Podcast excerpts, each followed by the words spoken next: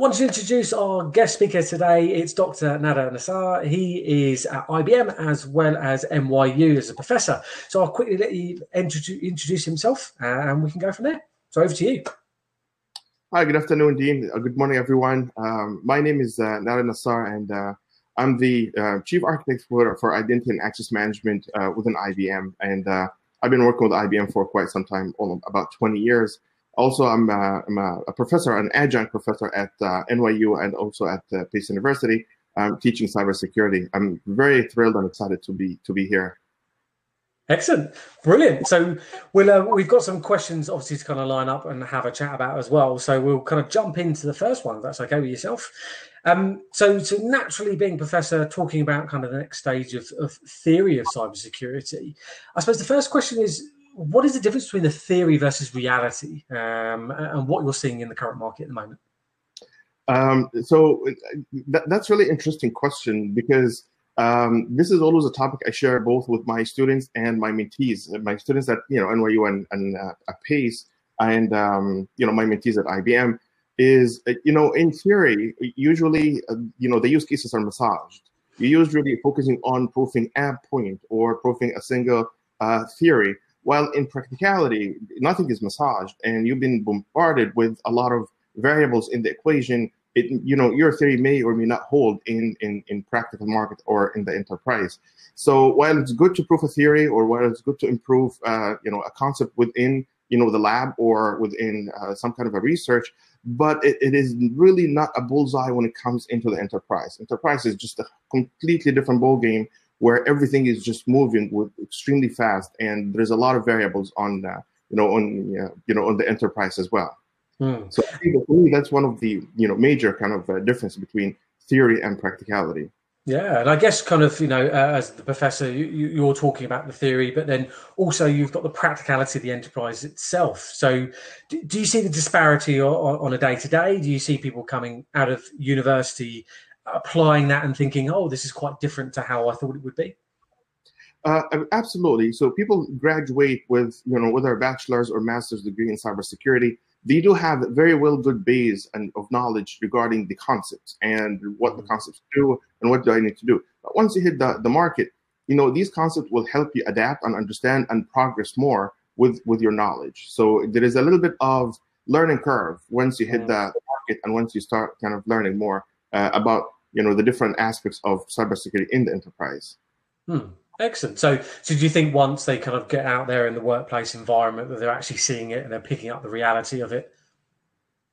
Yeah, absolutely. That's uh, so having having that kind of um, academical background help you uh, to progress faster and be able to contribute versus someone who didn't have this background and they were just hitting it or seeing it for hmm. for the first time. Absolutely. Yeah. Excellent. And and I suppose in coming out of the university environment into there, I mean, do, do you see within business in particular what, what's working, what's not working, what people are applying new theories behind when they go into a workplace environment? Uh, so, so uh, actually, again, that's a, another interesting question regarding what's working, what's not, and what mm. could be missing, right?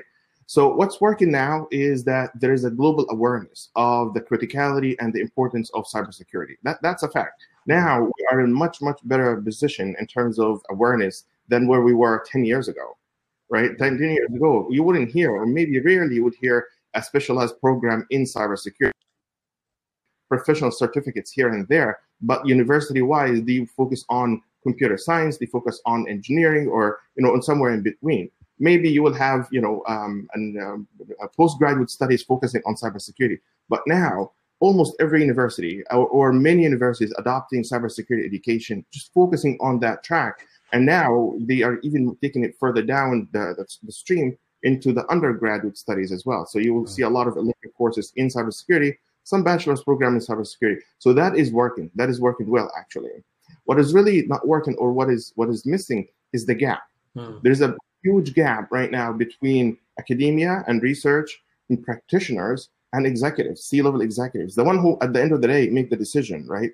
So you realize someone who's studying and focusing on few aspects of cybersecurity, then you get a practitioner who actually can see things from the real, from from from the front line, basically, whether they are threat intelligence or whether they are uh, bounty hunters or they are you know application developers and so on they know the need and they see the gap between what's in academia and what's in the enterprise. And comes the c level the one who signed the check at the end of the day say hey this is your security budget.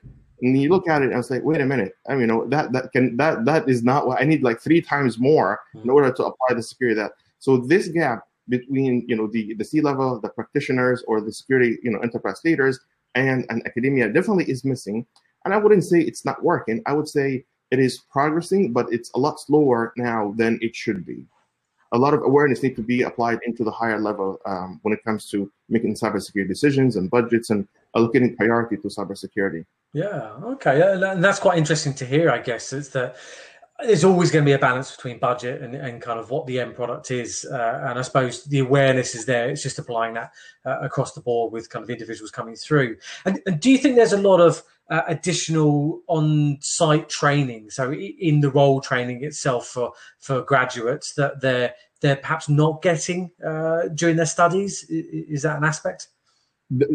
Yes that that is an aspect and it's improving uh, you know as we speak semester by semester because right now um, we we used to look for or in general when i say we i mean the enterprise in general mm. we used for computer scientists or computer science students. Now there are a little bit focused on no i would like to have someone who studied actually cybersecurity because in this case i don't have to go over the basics with them and i will just explain to them what we are doing and they will be able to you know apply what they have learned into you know the, the so internship right now, there's a, more opportunities for cybersecurity students in the cybersecurity area, and there's more um, uh, demand and awareness between the cybersecurity practitioners.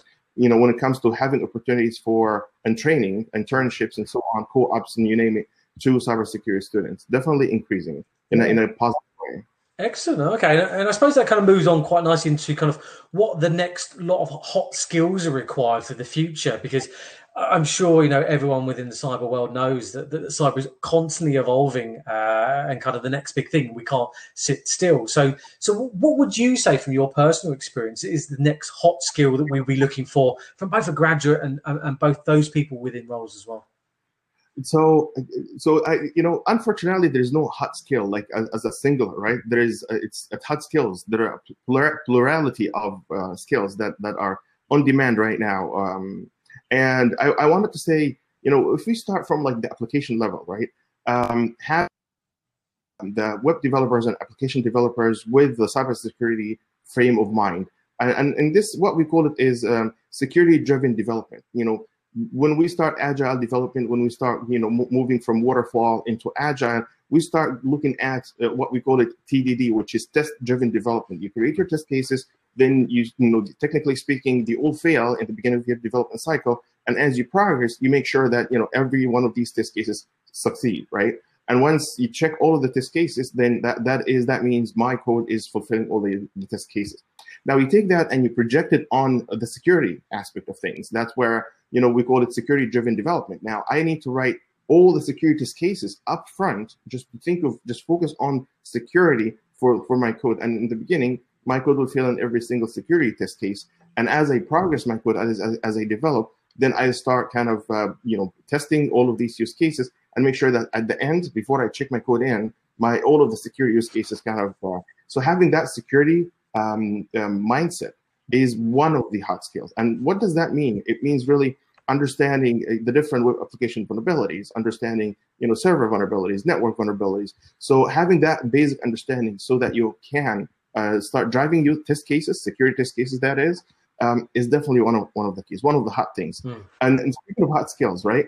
Uh, so that that's one kind of big giant track, but also uh, having kind of secure DevOps, having someone who's running my DevOps practice in a in in a, applying security within the DevOps cycle.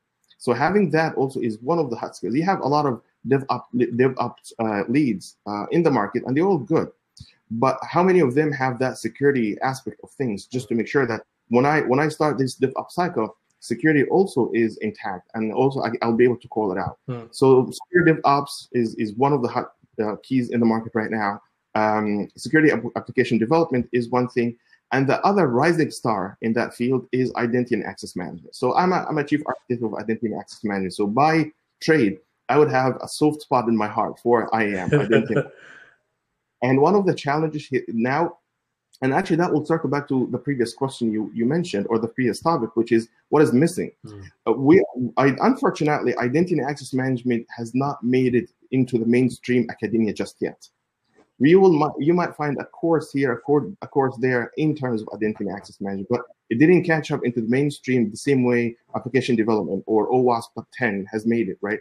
That, but, but you know, to all the professors out there and to all the students out there, you really need to focus on identity access management as a skill because it's really really hot in the market right now yeah and it is it is on high demand and i can tell you that you know with my eyes closed yeah and, and, do you think therefore you know and i'm sure professors may be listening to kind of incorporate that within the kind of a module then is, is that what's required do you think well, I, I, I, wouldn't. So required in terms of um, having a skill for identity and access management. I think, yeah, from an enterprise level, absolutely, right? Because right now we are moving from a traditional development into a cloud-based development, into um, you know um, an integrated development between containers and, and service-to-service communication and so forth.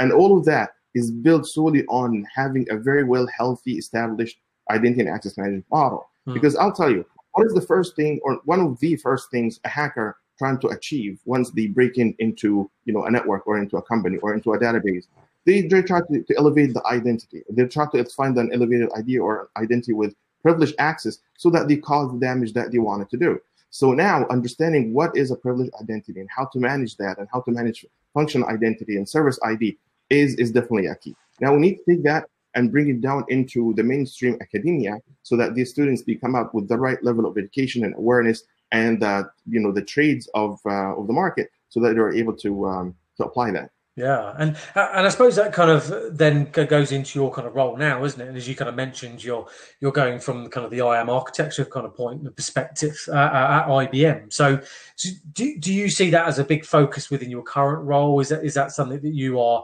upskilling many people on, or or kind of getting awareness within the industry sector? Uh, from you, are talking about generally, or talk about from an, from IBM perspective? Uh, from, from an IBM perspective, I guess, yeah. Well, so I, so IBM is unique in every single way. First of all, it's a small company of about 400,000 users, right? It's like almost like a, a 400,000 employees. So it's like a small country on its own, right? Uh, and, and, the other aspect for IBM that make it unique, it, it, it is, um, you know, over 100 years old company. Hmm. So we were there, you know, from the beginning, pretty much. You know, we we came, we invented, you know, personal computing and personal computers and so on.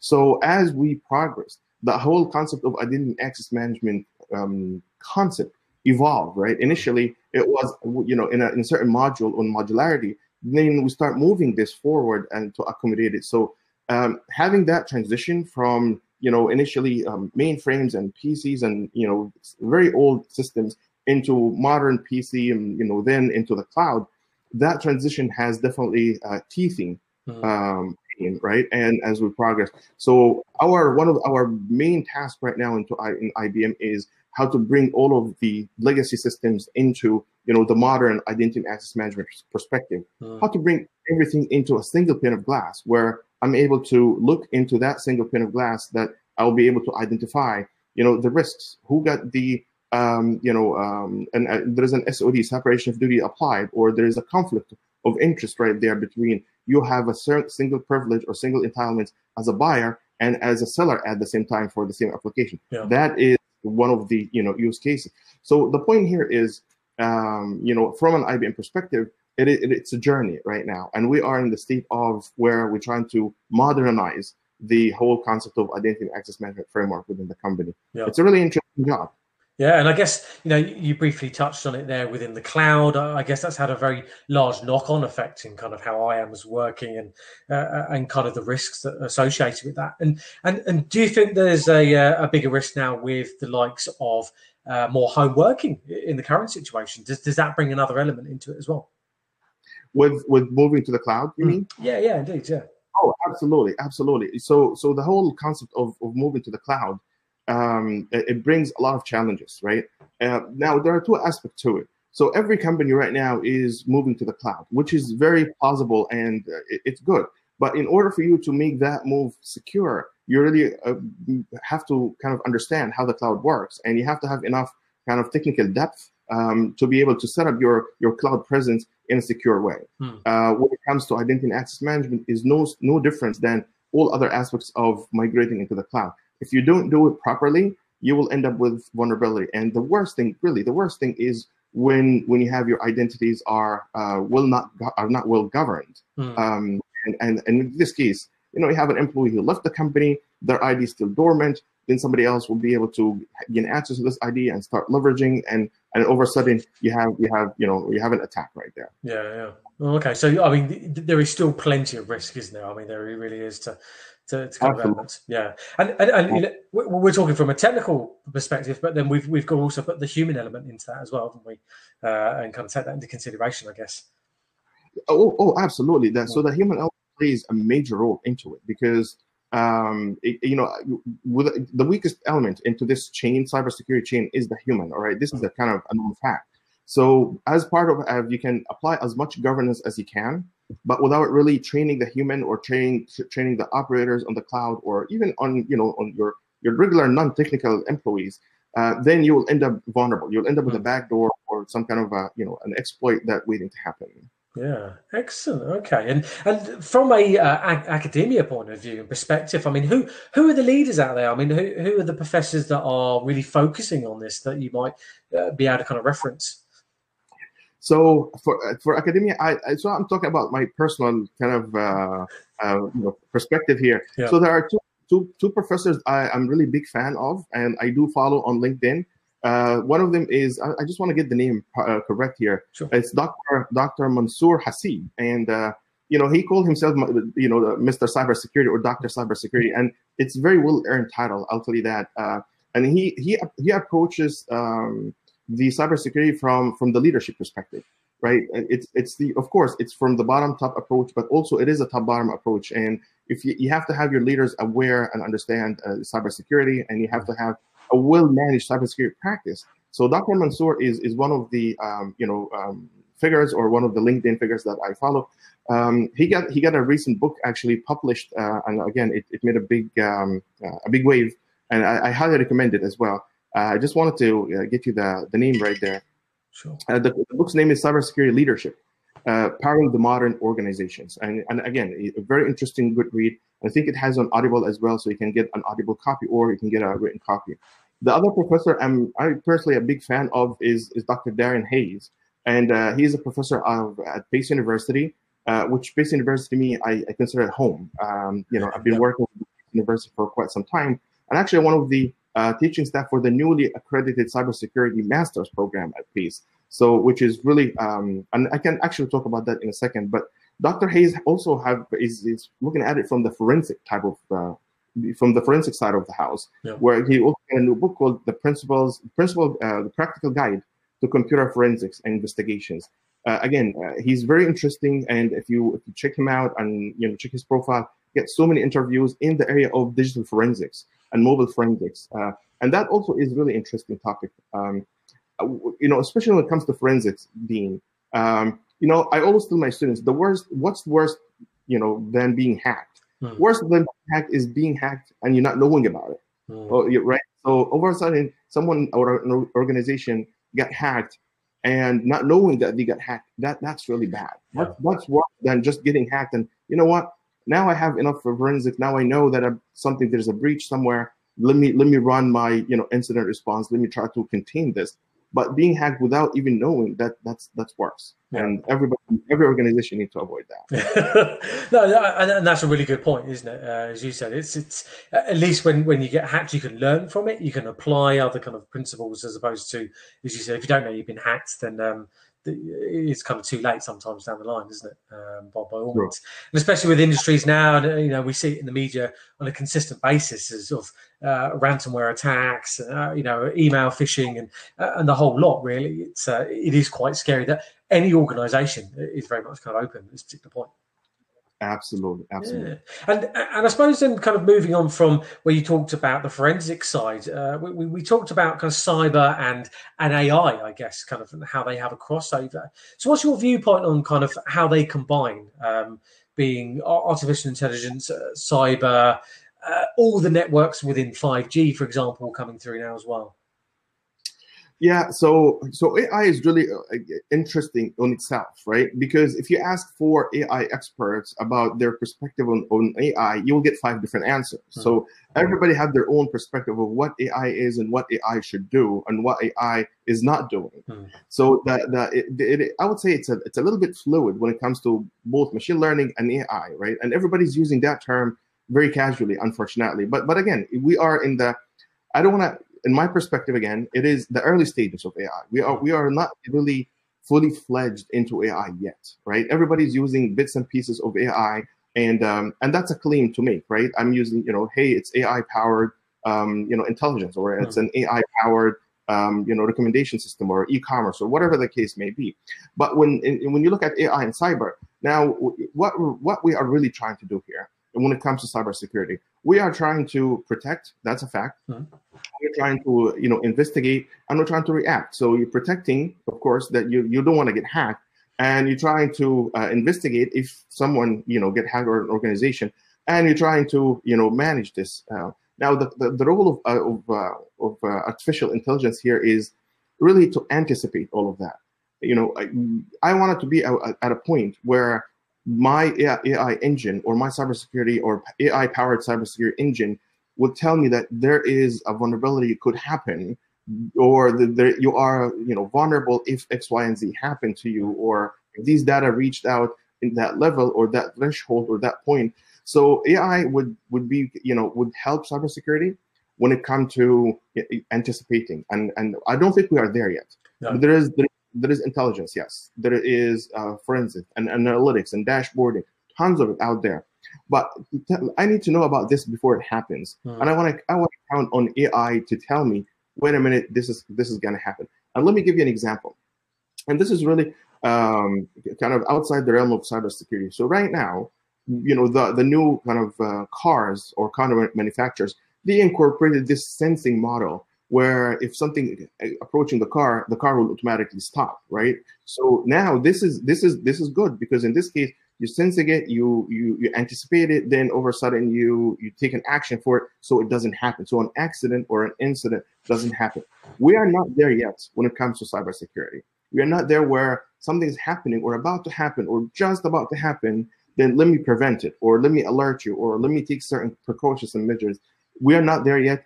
And AI, there's a there's a long way to go for AI, yeah. and it's promising by the way because there is a lot of research around this area, mm. uh, and I, and I think uh, we will get there one day.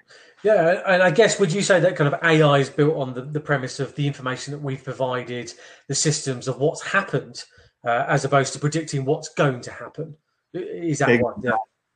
Absolutely. You, mm. you feed it for you know a heuristic information, historical information, yeah, this is all what happened. Now we need to reach a point where what's going to happen next? Can you mm. predict it? Can you, can you predict it and act on it in a way that it's not really um, disrupt my business? I don't want, you know, because one of the ways, like you can just bring the server down and you know what, nobody get access to the server. But how good is that if you are interrupting my business and uh, with, with, that approach? So yeah, and I, guess it, it's down to the warrant of why someone is hacking or why someone wants that information, uh, isn't it? Is, is the principle, and and what we don't want is an AI system that locks everything down to to a point where it, it's just a, a, user issue or something along those lines as opposed to an actual attack. Um, and, exactly. And that's going to be hard, isn't it? AI is still very much developing in itself uh, within those kind of remits. So yeah.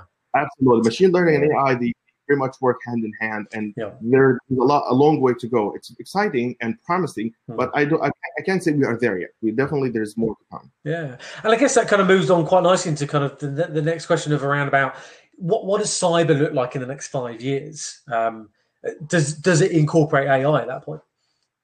Oh, absolutely. And so I think we, we will see more presence of, of artificial intelligence in, in cyber in within the next five years. The, the the how and the what, uh, you know, the devil's in the details. But there's more uh, funding and research for AI to be incorporated with cybersecurity. Mm-hmm. So we will see that. But also, you know, within the next five years, and, and I see that is happening now, but it will be more on a larger scale within the, you know, with the next five years, is um, is the zero trust model. Uh, in other words, the, the frictionless authentication. So I am a big fan of not having passwords. You know, the the the, the biggest question is, uh, you know, to password or not to password, right? Um, and I'm the not not to password camp. I'm a big fan and proponent of not using password. Password was created and for for a different era. Now it's time to get out of that and apply what's called as the zero trust model, or we call it the frictionless authentication. I really don't have to remember 15 letters or 15 characters password that is different from every website that you have mm. so that you know you don't you don't start uh, you know you don't repeat the same you know uh, um, secret or the same password on every application that especially when it comes to um, you know uh, critical applications. So over a sudden you know you have to remember 15 different characters uh, 15 character password for for every website. Yes you can say i'm going to use a password manager you can use i'm going to use a password wallet but again this is not the answer this is not the solution right now. We need to move out of that into a zero trust model you know my behavior, you know my IP address, you might know my MAC address, you might know which network, time of day, uh, website and resources I'm accessing. We we we are in the process of building, and I, when I say we, I mean the cybersecurity community hmm. and the different vendors within that is really embracing the zero the zero trust model. There's yeah. so many companies right now. They are adapting that. They are uh, marketing and they are selling it. And I, I would see within the next five years that will, will take mainstream uh, in the cybersecurity community and the enterprise as well. Yeah, yeah. No, and that's really interesting because I guess where people have seen the advancement in biometrics or two-factor authentication and, and things like that at the moment, it's still a process of there is still data, there is still a, password at the end of the day, isn't it? So it's you said if we can we can predict that or, or have a machine to do that for us, making our lives easier, then yeah, surely it's uh, it's going to be a lot better. Exactly, and I'll I'll tell you. So you know, a few years back, I was I was in uh, I was in Dublin. Uh, I was in Ireland actually, in, in Limerick, which is a hmm. wonderful, wonderful place, by the way. Um, and one of one of the so we're talking about the you know because Limerick that has a, a, large popularity of uh, senior citizens there. We're trying to understand what are the pain points that they have from a technical perspective. And one of the things like I now I have to remember all of these you know passwords. I end up writing it down in, in a piece of paper or on a file, right? So, well, it's not just you know. I mean, this is, was the the first interaction with reality. But the fact is, you know, what happened in Limerick, what uh, at least the experience I gained there is, you know, pretty much you can replicate it everywhere. Now, employees writing passwords on on a file or on a sheet or a small sticky note, and and that need to go away. It will go away through you know zero trust and you know frictionless authentication. And I think that's where the industry is going with with the next five years. Yeah, and um, and I suppose that's from from from that side of the element. I mean, in regards to IAM uh, and kind of what you're kind of focused in on at the moment, do you see that developing in its current format, or or is that moving to the zero trust? Is that the end goal potentially next five years? Oh, that's that's another good point, and and thank you for bringing that up because um, so IAM is is is authorization, and you know the, the you know the the password and the whole kind of uh, uh, password and authentic- is part of the authentication. Hmm. Uh, eventually, once we move into the zero trust, and, and, you know, don't quote me on that or take it with a grain of salt, but those two, the author- authorization and authentication, somehow there will be a little bit of merge in between. Hmm. I will, I need to know who you are. Uh, in order for me to authenticate to authorize you for a certain resource, right? In order for me to know who you are, you know, either I will challenge you with a secret or challenge you with a biometrics. But with the zero trust model, now I, I will avoid that and I will build enough trust about the request that you are making that I will dispense or I will authorize you to access that particular request or not. So there will be a little bit of merge in between AuthN and auth z with the zero trust. Yeah, brilliant. Okay, no, de- definitely something to look out for. I think it's uh, it's very feasible in the next five years, even the next couple of years. That's going to happen, isn't it? So it's uh, yeah, definitely one for everyone to kind of be aware of. Um, definitely developing, absolutely. Yeah. So, so kind of uh, as a bit of a summary, then, kind of you know, as an endpoint, if if you are listening to this and you're uh, you know coming through finishing a master's degree, looking to get into that career. Where would you, uh, uh as someone who is both kind of from the academia point of view as well as the enterprise aspect, say to focus in on? If, if, if I'm a, a student and, and I want, you know, go into that next big cyber, where should I look for? So, okay, if, if you are from the academia and kind of graduating, rising senior, or about to graduate and hitting the, the job market, my advice is it's not about you know how many books you read or how many certifications you have. It's about what you have done, right? And I, I do a lot of interviews, you know, for IBM and for my team and uh, you know sister teams as well and so on. I meet a lot of interns, um, and my advice to everyone is you know, when I look at your resume, I really need to understand what you have done. Mm-hmm. And you should be ready to show me what you have done. So, for example, you know, if you have a Git repository, make sure it's really active. Make sure it has something that reflects your your knowledge, your expertise. Um, if you, if you work on a project, for example, with your professors or with the, you know a particular course, make sure that is documented. Not just you submit it, you get a grade for it, and you move on. No, this is actually an opportunity. You, that's an asset that you created in that field to prove that you have the, the credentials and the capabilities to deliver it. So you take that and you put it in your Git or you write an article about it. So building that you know, that technical eminence and within whether it's your code level, whether it's your project that you created, that will will put you in a position of I'm credible. I'm able to take that job and uh, and apply my knowledge into it. Uh, when it comes to certificate, right? I, I again, I, I, realize that a lot of students they treat certificates the same way they treat their textbooks. Let me just finish this. They start having a long line of certificate, three-letter acronyms. Then when you ask them, you know, when you start deep diving, you realize that they just read the book or get the materials, they get the three-letter acronyms, and they moved on. That's that's not good, right? So the idea is, I'd rather if you have a single certificate or a couple of certificates plus your master's, and you have enough depth into it, rather than having three, four, five, six different certificates all around, and you just your knowledge is very very shallow into it. Yeah. So which way you go, always build the depth of your knowledge. I'd rather have one or two areas that I'm really well versed on and have enough proven knowledge than having a shallow kind of um, knowledge that I can just talk the buzzwords on on every uh, track. Yeah. That would be my. Yeah, it sounds like they therefore don't dilute it be almost go into an area specific and say that's what I want to become the expert in, and you know, and apply my kind of background to it. Yeah, absolutely. Well said. Absolutely great advice, I think. Yeah. So brilliant. Uh, I mean, is there anything that you wanted to kind of add uh, at all to kind of any one of our listeners, or or any kind of final words of advice? Well, I mean, uh, cybersecurity is one of the hottest areas right now, um, and it's it's not going away anytime soon. That's that's a fact. So if you're, you know, a computer science major or even not really computer science, if you are interested in cybersecurity, um, it's the right time to make that sh- career shift or career change. Mm-hmm. Um, and when you make that career change, don't be overwhelmed. You don't have to learn everything in cybersecurity. Nobody does. Nobody knows. But you start having a wide knowledge about what that track is, what the cybersecurity is all about. Then you start narrowing down into a single or two areas of interest uh, there is no one knows everything in cybersecurity, and if anyone says that, uh, I would I would have to quote them. That's for sure. Excellent. Okay, no, no, and I think you know that's absolutely brilliant, and everyone kind of listening, and I'm sure has got one snippet of kind of one key area that will probably want to kind of pull from from today's conversation podcast. Um, what I'll do is I'll uh, put our kind of contact details uh, within the information. So obviously, uh, feel free to reach out to Dr. Nada or myself uh, if there's any kind of questions off the back end today. But um, I, I, really appreciate your time. Uh, it, it's given us a really good insight, uh, and naturally, I'm sure there'll be some interest and maybe even a part two uh, to kind of get some kind of feedback from, from today. Forward. Yeah, looking excellent. forward so much, Dean. Thank you. Excellent. Appreciate your time. Thank you. Thank you. Take care.